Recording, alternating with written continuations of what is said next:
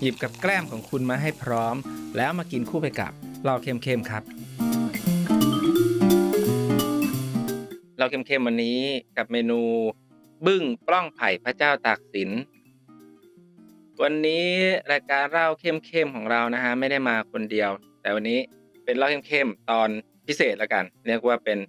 เล่าเข้มๆล้อมวงเล่า ก็เรื่องราวนะฮะวันนี้ที่เราจะมาคุยกันเป็นเรื่องราวของเจ้า บึ้งปล้องไผ่พระเจ้าตากสิน ซึ่งเพิ่งได้รับการบรรยายเป็นสกุลใหม่ของโลกเลยทีเดียว ซึ่งบรรยายไปเมื่อปี 2022 หรือเมื่อปีที่แล้วนี่เอง ซึ่งต้องบอกว่าสกุลใหม่เนี้ยในในสับแปมเนี้ยไม่เคยพบมากว่าร้อยปี และนอกจากนั้นยังมีเรื่องดราม่าสนุกสนุกด้วยจากการที่เขาออกมาตั้งชื่อเจ้าบึ้งตัวนี้ว่าเป็นบึ้งป้องไผ่พระเจ้าตักสิน และคนที่จะมาล้อมวงเล่ากับเราในวันนี้นะครับ ก็คงจะไม่มีใครนะ ที่รู้ดีไปกว่าหนึ่งในทีมนักวิจัยที่ร่วมกันบรรยายเจ้าบึ้งชนิดใหม่นี้ ก็คุณชวลิตส่งแสงโชตครับ หรือพี่หมูนั่นเอง เข้ามาที่คำถามแรกเลยแล้วกันนะครับ พี่หมูหลาย ๆ คน ผมด้วยผมตัวผมเองด้วยก็ต้องสงสัยว่าอยู่ดีๆคืมอกคืมใจอะไรครับพี่หมูถึงว่า ไปเจอชนิดใหม่นี้ได้ยังไง หรือว่าทำไมถึงได้บรรยายชนิดใหม่นี้ขึ้นมาคือ อยู่ดีๆ เดินเดินๆเจอหรือว่ายังไงครับ เกือบเกือบสิบปีที่แล้วอะสักประมาณสักแปดปีที่แล้วอะไปเจอฝรั่งเขาโพสต์โพสต์ลงลงเฟซอะนะเขาก็บอกว่าเห็นเป็นรูปบึ้งที่เกาะบนบนป้องไผ่ที่ก็ไม่ได้ไม่ได้สะดุดใจตรงป้องไผ่หรอก แต่ไปสะดุดตรงตัวบึ้งมากกว่าว่าไอ้บึ้งแบบนี้เราไม่เคยเห็นครับ แล้วเขาก็บอกว่าเนี่ยเป็นบึ้งแม่ห้องสอนนะติดเอสพีเนี่ยเขาบอกเอสพีแม่ห้องสอน แต่เราไม่ได้สนใจตรงนั้นเราสนใจตรงตรงตรงลักษณะของมันที่เราไม่เคยเห็นนะ ก็พยายามสืบเสาะมาว่า เอ๊ะบึ้งตัวเนี้ยมันมันมันอยู่ที่ไหนแน่นะจนกระทั่งวันหนึ่งอะโจโฉโจโฉตอนนั้นยังไม่ได้ไม่ได้เป็นยูทูบเบอร์นะเขาก็เอ่อทำอาชีพเออลักษณะว่าพาคนเดินป่าแถวบ้านเขาอะนะเป็นไกด์นำท่องเที่ยวพวกป่าอะไรพวกนี้แล้วเขาไปเจอนะเจอปุ๊บแล้วเขาก็เอามาโพสอีกครั้งหนึ่ง ซึ่งตอนนั้นเขายังไม่รู้ว่าพี่สนใจ พอเห็นปุ๊บเฮ้ยนะสนใจมึงตัวเดียวกันเมื่อหลายปีที่แล้วเราเราเราเห็นเลยแล้วก็เลยติดต่อเข้าไป ติดต่อเข้าไปว่า เอ้ยตัวนี้มันน่าสนใจนะครับ จะขอตัวอย่างมาศึกษาได้ไหมเขาก็ให้มา มอบให้มาก่อนอ่าไม่กี่ตัว จากนั้นก็ให้เขาพาลงไปที่พื้นที่อะนะเราก็อยากจะรู้ว่า ไอ้บึ้งชนิดนี้มันอยู่ในสภาพธรรมชาติแบบไหน ก็ปรากฏว่า เอ้ยมันมันมันมันอยู่ในในบ้องไผ่จริง ๆ ครับ ตอนนั้นยังยังยังไม่ปักใจเชื่อเราว่ามันอยู่ในบ้องไผ่อาจจะบังเอิญเพราะเป็นต้นไม้อะที่เราเห็นน่ะ มันก็อาศัยอยู่บนต้นนู้นต้นนี้อืมมีโพรงมีรูให้มันอยู่มันก็อยู่ใช่ไหมล่ะก็ใช้เวลาหลายวันเหมือนกันนะอยู่ในป่า ดูทั้งบนดินสำรวจทั้งบนดินสำรวจทั้งต้นไม้ต้นอื่น ซึ่งก็ครอบคลุมหลายกิโลเมตรแหละที่เอาแบบเต็มที่อะหลายคน ก็ว่าไม่พบในต้นอื่น พบเฉพาะในบ้องไผ่เอ่อก็เลยเชื่อว่าไอ้เจ้าบึ้งชนิดเนี้ยมันมันเจออยู่ในบ้องไผ่จริงๆนะแต่จริงๆที่จุดเริ่มต้นของการค้นพบของโจโฉเนี่ยก็น่ามันเป็นความบังเอิญที่เขาเล่าว่าอาเขาอะไปตัดต้นไผ่มาทำหลักมะเขือครับแล้วมันร่วงลงมา แล้วอาเขาก็เก็บมาให้เขาเออเออบังเอิญไหมจากนั้นก็ใช้เวลาศึกษาหลายปีพอสมควรนะเพราะบึ้งต้นไม้นี่มันก็มันมันก็ใหม่สำหรับพี่เหมือนกัน เราก็รู้จักมันน้อยแหละเราก็ใช้เวลาศึกษามันค่อนข้างนาน จนเทียบแล้วเทียบอีกนะ เทียบกับตัวนั้นเทียบกับตัวนี้มันก็เฮ้ยไม่ตรงสักทีเราก็เลยตีพิมพ์เป็นนิวจินนานั่นแหละแล้วที่บอกว่าที่ผมบอกไปก่อนหนานี้ว่าเป็นสกุลใหม่ในรอบหนึ่งร้อยกว่าปีเนี่ย ยังไงนะพี่หมูลองช่วยอธิบายให้กับผู้ชมได้ฟังหน่อยฮะคือคือถ้าเกิดเป็น กลุ่มแมงมุมต้นไม้ต้องเกริ่นว่าในประเทศไทยยังไม่เคยยังไม่เคยปรากฏพบบึ้งต้นไม้เลย ชนิดนี้เป็นชนิดแรก แล้วถามว่าบึ้งต้นไม้ใน Southeast Asia เนี่ยนะมีเยอะไหมมันมีแค่สี่สกุลเท่านั้นเอง ซึ่งสี่สกุลเนี่ยมันจะอยู่ตามพวกฟิลิปปินส์อินโดนีเซีย แล้วก็ใกล้สุดคือมาเลเซีย ซึ่งคำว่าใกล้สุดนะใกล้สุดของที่เราพบ ตัว Taksinus เนี่ยคือพันกว่ากิโลเมตร นอกนั้นอยู่ตามทางใต้แล้วตามหมู่เกาะเลย ในตัวเนี้ยก็เป็นอีกสกุลใหม่ของของของใน subfam นั้นน่ะเห็นไหม Ornithoctoninae เนี่ยมันมีทั้งหมดสี่สกุล ซึ่งสกุลสุดท้ายพบเมื่อร้อยสี่ปีที่แล้วโอ้น่าสนใจมากนะฮะเรื่องที่ว่ามันอยู่ในป้องไผ่แล้วทีเนี้ยทีมทีมวิจัยของพี่หมูเนี่ยได้ได้ศึกษากันต่อไหมว่าเรื่องของการ เจาะรูในป้องไผ่เนี่ยว่ามันเจาะได้ยังไงครับเรื่องรูเรื่องรูยังไม่ได้ศึกษา คือก็ได้แต่สันนิษฐานแหละว่า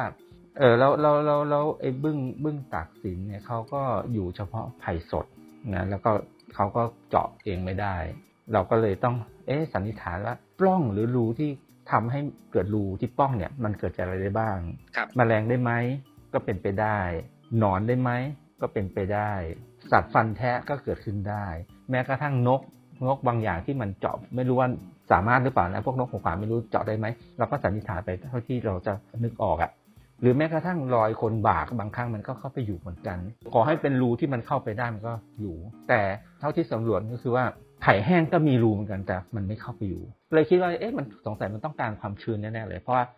เวลาหน้าแรงข้างบนนั้นมันก็แรงจริง ซึ่งในต้นไผ่ไผ่สดมันก็จะมีความชื้นอยู่ใช่ไหมอืมคิดว่ามันอาศัยตรงนั้นมากกว่า ครับ แต่ทีนี้จริง ๆ มันก็น่าศึกษาต่อนะว่าแสดงว่าไอ้บึ้งตัวนี้มันก็ต้องสัมพันธ์กับสิ่งสัตว์ที่ที่ที่มาทำให้มันเกิดรูใช่ไหมแล้วมันก็จำเพาะกับไผ่ด้วย จากที่พี่หมูบอกว่าไปสำรวจมากับโจโฉใช่ไหมฮะ แล้วก็เอาไอ้เซตนั้นเนี่ยมาบรรยายเนี่ย ตอนนั้นพี่หมูเจอมันทั้งหมดกี่ตัวครับ ที่บรรยายในรายงานฉบับนี้สี่ตัว เจอตัวผู้ตัวเดียวนอกนั้นเป็นตัวเมียหมดอืมแล้วซึ่งซึ่งตอนนั้นเราก็ยังใหม่อยู่แล้วก็ผ่าเนี่ยเราก็ผ่าไปผ่ามามันก็พังโปรโตไทป์ด้วยยับ เหลืออยู่สามตัวที่ยังสภาพสมบูรณ์นะครับ ก็มีตัวผู้ตัวหนึ่งกับตัวเมียอีกตัวหนึงก็เป็นเก็บไว้ที่ขอนแก่น แล้วก็อีกตัวหนึ่งก็เป็นตัวเมียเก็บไว้ที่นี่ ซึ่งอนาคตก็จะหาตัวผู้เหมือนกันครับจะหามาเติมในพิพิธภัณฑ์ให้ จะหายากเหลือเกินใช่ไหมว่าเดินสองวันอะเจอตัวเดียว เพศผู้กับเพศเมีย มันหน้าตาแตกต่างกันไหมฮะ มี sexual dimorphism ไหมหรือว่าหน้าตามันเหมือนเหมือนๆกัน เหมือนกัน แต่ตัวผู้จะยาวๆ ตัวยาวๆผอมๆกว่า อย่างที่พี่หมูบอกไปว่าเดินทางเข้าป่ากันไปไกลเป็นวันๆยังไม่พอนะ ยังหายากด้วยแล้วทีเนี้ยมันมีมันมีแบบมีทริคอะไรหรือเปล่าฮะพี่หมูว่า ไอ้กอไผ่เนี่ยมันจะมีแมงมุมตัวนี้อยู่ หรือว่ามันจะอยู่ตรงนี้ปล้องนี้ คือความยากมันอยู่ตรงนี้นะคือความยากไผ่มันเป็นกอใช่ไหมเราไม่รู้ว่ามันอยู่ลำไหน แล้วมันอยู่แล้วมันอยู่องศาไหนก็ไม่รู้สมมติว่าเราเราเราหามุมนี้ใช่ไหมเราจะไปหาด้านหลังไผ่บ้องอื่นมันบังแล้วอะบางครั้งเราต้องหัวซุกเข้าไปในในกออะแล้วก็มอง บางทีมันก็อยู่สูงมากนะมันอาจจะมีเยอะนะแต่เราหาไม่เจอครับ พบที่เดียวที่ตากกันแหละ อำเภอเมืองเลยนะ ก็เป็นอันหนึ่งที่นี่ก่อนนะครับ ก็คือคือเท่าที่ดูเท่าที่ไปสำรวจก็เราก็สำรวจที่เดียว แล้วก็ถ้ามีโอกาสอะนะพี่ก็สันนิษฐานว่าเออลองถ้ามีถ้ามีทุนมีอะไรก็อาจจะลองไปหาใน locality อื่นที่มันอยู่ทิวเขาเดียวกัน ป่าลักษณะเดียวกันอย่างเงี้ยก็เป็นไปได้ว่าอาจจะพบเหมือนกันครับคือเทือกอื่นก็ก็อาจจะมีแต่ไม่ไม่ยังไม่รู้ไง เพราะว่า อย่างไปนี้ก็นี่ขนาดอยู่ในหมู่บ้านนะ มันก็ยังไปลำบากเลย แล้วพี่ไม่รู้ไอ้เทือกนั้นนะแล้วก็ไม่รู้จักใครอะ ถ้ามีใครรู้จักก็บอกหน่อย จะได้เข้าไปขนาดไปนี่นะ เข้าไปแล้วออกมาเสียเวลามากนี่นอนค้างคืนในป่าเลยนะครับ คือเอาจริงๆนะ คือเข้าไปในหาอยู่นานมากเลย คือไม่เคยหาบึ้งอะไรที่มันยากขนาดนี้มาก่อน ซึ่งโจโฉก็บอกบอกเหมือนกันนะว่า เอ๊ะ มันมันอยู่ในบ้องไผ่ เอ๊ะเราไปหาวันหนึ่งแล้วอะมันยังไม่เจอเลย เช้าจะหลดเย็นมันยังไม่เจอเลยอะนั่นแหละก็ไม่ศรัทธาเลยโอ้จนเบื่อแล้วโอ้จะได้กินข้าวแล้วก็เบื่อหาแล้วเดี๋ยวพรุ่งนี้หาต่อโอเคได้อีกทีตอนบ่ายๆเออมันอยู่บ้องไผ่จริงๆเว้ยฮะเป็นไผ่ชนิดอะไรครับ เป็นไผ่ลาย เออแล้วไผ่นั้นเป็นริ้วนะเหมือนไผ่เหมือนเหมือนมันเป็นด่างเลยอะแต่มันด่างเฉพาะลำนะเจอบึ้งตัวนี้เฉพาะในไผ่ชนิดนี้เลยใช่ไหมฮะเจอไผ่อื่นด้วย แต่ไม่แน่ใจว่าสกุลนี้หรือเปล่า ซึ่งเจอโจโฉว่าเจอแค่ตัวเดียว มันอาจจะบังเอิญไปอยู่ก็ได้ แต่ 99%อยู่อยู่ไผ่อีไผ่ลายนี่แหละ จริง ๆ สนใจศึกษาก็ลุยเลยได้นะ มีความรู้สึกว่าไอ้ไอ้ไอ้บึ้งตัวนี้นะมันมันที่ว่ามันก็อาจจะสุ่มเสี่ยงต่อการสูญพันธุ์พอสมควร เช่นด้วยความจำเพาะของมันที่ลักษณะการอยู่อาศัยของมันที่จำเพาะต้องไผ่เท่านั้นน่ะนะแล้วปรากฏว่าไผ่มันก็มนุษย์ก็เอามาใช้ประโยชน์ชาวบ้านก็เอามาใช้ประโยชน์ใช่ไหมตัดโค่นไผ่มาทำนู่นทำนี่ทำฝาทำบ้านทำอะไร ก็ใช้ประโยชน์จากมัน เราไม่รู้ว่าเขา ทำลายแหล่งอาศัยของมันไปเยอะมากน้อยเท่าไหร่กับสัตว์เหมือนกันสัตว์ที่มาทำรูมันเนี่ยก็น่าศึกษา อย่างพวกข้าพวกสัตว์สัตว์ฟันแทะถ้าชาวบ้านยังใช้ประโยชน์สัตว์ฟันแทะก็เป็นไปได้เอ้ย บ้านตัวนี้อาจจะลดลงไหมแต่ตอนนี้คือก็ได้แค่ศึกษาได้แค่ ข้อมูลพื้นฐานมันเท่านั้นแหละ แล้วนอกจากในปล้องไผ่เนี่ย เจอตามพื้นอะไรอย่างนี้บ้างไหมฮะ ไม่เจอที่พื้นไม่เจอที่พื้น แล้วอย่างนี้ถ้าถ้าเรา ดูในปล้องไผ่ของมันได้ไหมพี่ว่ามันมันมีซากแมลงอะไรหรือว่ามันมีตัวอะไรอยู่ในนั้น หรือเปล่าเราจะได้รู้ไงพี่ว่ามันมันกินอะไร ไม่เห็นผ่าดูไม่ไม่ค่อยเห็น นั่นหมายความว่า ถ้าเราไม่เห็นซากอะไรเลยแสดงว่าบึ้งนี่นะคือโดยปกติแล้วบึ้งเป็นสัตว์สะอาดอยู่แล้วเวลามันกินอะไรมันจะขนมาทิ้งครับมาทิ้งเพราะฉะนั้นเราก็ไม่เจอหลักฐานมันไม่เหมือนแมงมุมบางอย่างใช่ไหมกินแล้วก็ทิ้งขาบทิ้งอะไรไว้บนใยมั่งใช่ไหมเออ แต่บึ้งไม่ มันเขาจะทำโพรงเขาสะอาดอยู่เสมอ แม้แต่เขาลอกคราบเขาก็ต้องเอามาทิ้งครับนะแต่ตัวนี้ก็คิดว่าเหมือนกันแหละเพราะในในบ้องนี่ไม่เจออะไรเลย คือขอมีโพรงมันก็ฉาบฉาบแล้วข้างหน้าก็มีใยหน่อยหนึ่งพอให้ได้สังเกตเห็นเหมือนรูบึ้งทั่วไปเลย ถ้ามันอยู่ในปล้องไผ่อย่างที่พี่หมูบอกแล้วทีนี้มันจะออกมาหากินยังไงพี่มันจะเพราะว่าพี่บอกว่าไม่เคยเจอมันตามพื้นทีนี้มันมันน่าจะหากินยังไงฮะ คิดว่านะมันคงมาซุ่มดักเหยื่อหน้าปากรูตอนกลางคืนนะอะไรเดินผ่านมาก็หรือมาเกาะมันก็คงกิน แต่บึ้งมันไม่ใช่สัตว์ที่มันออกมาเดินล่าอยู่ละมันจะซุ่มปากรูครับทีนี้เราไม่รู้ไอ้สิ่งที่ที่ที่ไปป้วนเปี้ยนตรงนั้นนะมันคืออะไรนะแมลงประเภทไหนเหรอผีเสื้อกลางคืนจิ้งจกเหรออืมหรืออะไรเหรอเราก็ไม่รู้ไงมันจะมีงานหน้าอีก งานหน้าก็คงจะต้องเพิ่มเรื่องของอาโมเลกเข้าไปนะฮะ ซึ่งก็แง้มๆไว้ก็คือว่าพบปึ้งสกุลนี่แหละอีกอีกอีกสองชนิด แต่สิ่งที่น่าสนใจคืออะไร น่าสนใจก็คือว่าเอ่อจีนัสตากสินเนี่ย ตากสินัสเนี่ย มันเป็นบึ้งที่จำเพาะกับต้นไม้ใช่ไหมครับ อีกสองชนิดที่เราพบเนี่ยเอ่อก็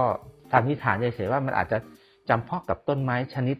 นั้นๆไหมอืมที่มันอาศัยไหม อันนี้เรายังไม่มีข้อมูลมากพอนะต้องไปสำรวจเพิ่มครับ เพราะว่าที่ได้ตัวอย่างมาได้มาตัวอย่างมา ที่ละตัวต้นไม้คนละชนิดเราก็ยังแค่ที่ละตัวเราบอกไม่ได้เลยมันจำเพาะไม่เฉพาะเราก็ต้องไปดูเพิ่มอะไรเงี้ยน่าตื่นเต้นเนาะทีนี้นะครับหลายท่านอาจจะยังไม่รู้นะ แต่ว่าจริง ๆ แล้วเนี่ยพี่หมูเนี่ยแกจบสายช่างมาเลย ซึ่งดูแล้วเนี่ยมัน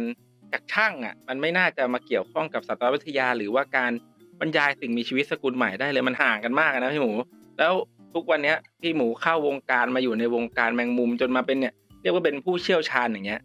ได้ยังไงฮะ แต่ก่อนนี่เป็นพ่อค้า อืมขายบึ้งสนุกสนานมาก คือคือขายเราไม่ได้ขายแตะบี้ตะบันขายนะ เราขายแล้วสมัยก่อนขายเนี่ยก็ ก็คือขายเฉพาะบึ้งที่เกิดจากการเพาะพันธุ์ขายไปขายมาเนี่ย เราก็อยากมีความรู้ด้านอื่นเกี่ยวกับมันเพิ่มไง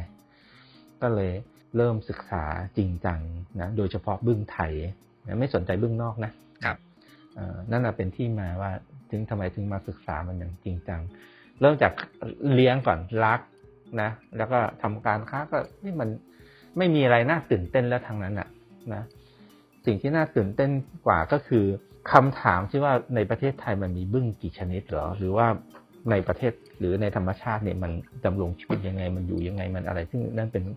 สิ่งที่เราอยากจะรู้ครับนะมันเลยเป็นที่มาที่มาศึกษาไอ้ไอ้ไอ้ไอ้บึ้งนี้อย่างจริงจังนะก็เริ่มแบบงูปังปังงมงมๆซาวๆเลยนะไม่รู้เรื่องอะไรเลย ก็มาถึงวันนี้ก็ถือว่าดีใจที่มาถึงวันเนี้ย แต่ตากบึ้งตากตากซินัสเนี่ยก็ต่างประเทศเขาเขาตื่นเต้นกับการค้นพบนี้มากนะมันเป็นบึ้งบึ้งชนิดแรกเลยที่มันมันเลือกต้นไม้ที่มันอยู่อะซึ่งมันใหม่มากในวงการวิทยาศาสตร์ แสดงว่าจริงๆแล้วไอ้ไอ้บึ้งชนิดเนี้ยถูกเลี้ยงกันมานานแล้ว คือถูกเอาเข้ามาสู่ในตลาดตัดเลี้ยงกันมานานแล้วมีคน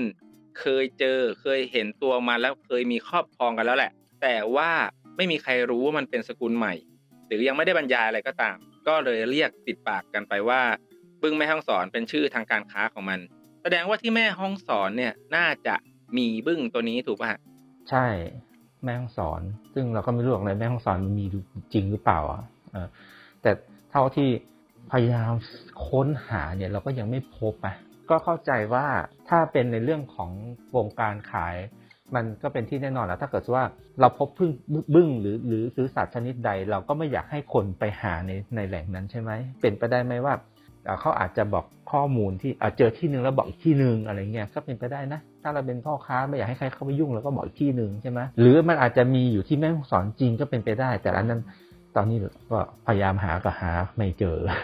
ครับแต่ใครมีข้อมูลนะเจอแล้วก็บอกได้นะ เราจะได้เอามาดูที่มันเป็นอีกชนิดหนึ่งไหมตอนที่เปเปอร์เนี้ยหรือการบรรยายชนิดใหม่ของเจ้าบึ้งตัวเนี้ยออกมาใหม่ๆโหดังช่วงนั้นอะ ดราม่ากันสนุกเลย เริ่มจากชื่อก่อน มีคนบอกว่าอ้าวทำไมอะทำไมไม่ตั้งชื่อตามคนเจอล่ะ โจโฉเป็นคนเจอทำไมไม่ตั้งชื่อว่าบึ้งโจโฉทำไมมาตั้งชื่อบึ้งตักสินบางคนก็นู่นไปนู่นเลย อ่านจากชื่อวิทย์บอกนี่บึ้งทักษิณไปกันใหญ่ บางคนก็บอกว่าถ้าหลายคนเขาได้ยินชื่อนี้ไม่ได้นะ ได้ยินชื่อทักษิณนี่คือพร้อมดราม่าแต่พี่ลองเล่ามาแบบเคลียร์ใจกันไปเลยว่า ที่มาของชื่อตัวเนี้ย มันมาจากไหนแล้วทำไมถึงไม่ตั้งเป็นชื่อโจโฉ ที่มาของชื่อนี่คือว่าตอนไปพบเนี่ยเราก็คุยกับคนพบอะคุยกับโจโฉว่า เอ๊ะเราเราเราจะใช้ชื่ออะไรดี บอกตรงๆเลยนะ เคยเสนอนะว่าเอาเป็นชื่อโจโฉไหมเพราะคุณเป็นคนเจอโจโฉว่า เอ๊ะมันจะดีเหรอพี่มีชื่ออื่นไหมที่เอามาคันดิเดตกันหน่อยไหมเขาจะได้เลือกหรือมันมีชื่อที่ดีกว่านี้ไหมที่เขาจะเลือกอะนึกไหมครับ ก็คุยกันไปคุยมาเอ๊ะวันที่เราไปเจอเนี่ย ก็เป็นช่วงเทศกาลเขา เทศกาลตากสินอืมเขาเฉลิมฉลองใหญ่โตเลยงานระดับจังหวัดเลยแล้วเราเราเราไอ้ที่พบก็พบที่จังหวัดตากก็เลยบอกเฮ้ยมันมันประจวบเหมาะกันอย่างนี้ดูว่าเราจะตั้งชื่อสำหรับให้คนตากได้ภาคภูมิใจไหมเอาเป็นชื่ออะไรดี ก็ช่วยกันคิดไงว่าเอองั้นก็ชื่อพระเจ้าตากสินไหมล่ะครับเออเพราะพระองค์ท่านก็เคยเป็นเจ้าเมืองที่นี่ด้วยอืมนะแล้วก็เจอที่จังหวัดตากด้วย ช่วงที่ไปหาก็ไปหาในช่วงที่เขาเฉลิมฉลองกันด้วย เอาชื่อนี้มันล่ะโจโฉก็เสนอเอาผมเอาชื่อนี้แหละ ก็ก็เอาเอาตากสินเนี่ยก็ตั้งเป็นตากสินนะไม่ล่ะเป็นทีนะตากสินไปเลย ส่วนชื่อนี่ก็ก็คิด ถ้าก็ยังเสนอต่อแล้วจริงๆก็ถามต่อว่าเป็นสกุลตักสินนัทแล้วแล้วชื่อจะเอาเอาโจโฉเอาไหมก็คุยกัน ก็บอกว่าเออชื่อเนี่ยเอาเป็นชื่อลักษณะลักษณะพิเศษของมันและกัน มันอาศัยอยู่ในบ้องไผ่ใช่ไหมแล้วก็เป็นชื่อแบมบัสละกันที่มันมาจากคำว่าแบมบูอะเขาก็ไปตีความอะไรก็ไม่รู้พี่ก็งงนะไปลากมาตั้งแต่อะไร แล้วไม่อยากจะพูดถึงนะแต่มันมีอีกตัวหนึ่งไม่อ่าอ่าคนที่อยากจะให้ชื่อบึ้งโจโฉอะไม่ต้องกลัวครับอีกนิวจีนัทตึงเป็นจีนัทของโจโฉแน่นอน ถ้าจะพูดให้ลึกกันนั่นแหละวันที่ไปเจอน่ะ เจอเจอพร้อมกันนะ ตัวหนึ่งอยู่บนดินไอ้ตัวหนึ่งอยู่บนต้นไม้ตัวหนึ่งอยู่บนดิน แล้ว แล้วยังไงวะความน่าตื่นเต้นคือนิวจีนัททั้งคู่ บอกไว้ตรงนี้เลยว่า ไม่ต้องด่าคนวิจัยหรอกคือเตรียมไว้ให้แล้ว ก็เคลียร์กันไปเลยนะฮะคุณผู้ชมว่า ชื่อที่เป็นดราม่ากันเนี่ยเขาก็ตั้งตามชื่อจังหวัดตากแล้วก็ช่วงที่เขาได้ไปสำรวจเนี่ยมันเป็นช่วงที่มีงานประเพณีของพระเจ้าตากสินพอดี และที่โจโฉไม่เอาเพราะว่าเขาก็จะให้ตั้งชื่อเพื่อบอกว่ามันเอกลักษณ์ของมันเนาะว่า เจอที่จังหวัดตากและอยู่ในปล้องไม้ไผ่ แต่อย่างที่พี่หมูแง้มแง้มมาแกบอกว่ารอก่อนอีกสองตัวยังมีอีก เดี๋ยวให้ชื่อโจโฉแน่นอนไม่ต้องห่วงนะคนที่ดราม่าที่เป็นแฟนคลับโจโฉเนาะและเก็บแรงไว้ไม่ต้องดราม่าแล้ว เพราะว่าอนาคตแกเตรียมดราม่าที่ใหญ่กว่านี้ แน่ๆ เตรียมเลยอันนี้วงในเลยว่าอีกไม่นานนี้เตรียมมีดราม่าเรื่องแมงมุมชนิดใหม่แน่ๆ แล้วก็วันนี้นะฮะเล่าเข้มๆ ตอนล้อมวงเล่านะกับพี่หมูก็ต้องขอบคุณพี่หมูนะที่ให้เกียรติกับรายการเรา ใครที่ชื่นชอบ อยากให้รายการเราพาใครมาพูดคุย หรืออยากรู้เรื่องอะไร ก็คอมเมนต์กันเข้ามาได้ และถ้ารายการนี้ถูกใจก็ฝากกดไลค์กดแชร์ กด Subscribe กดกระดิ่ง หรือจะกดระฆัง จะได้ดังกังวานไปเลย กดกันไว้ด้วยนะฮะ จะได้ไม่พลาดรายการตอนใหม่ ๆสำหรับวันนี้เล่าหมดซะแล้ว ไว้พบกันใหม่โอกาสหน้า สวัสดีครับ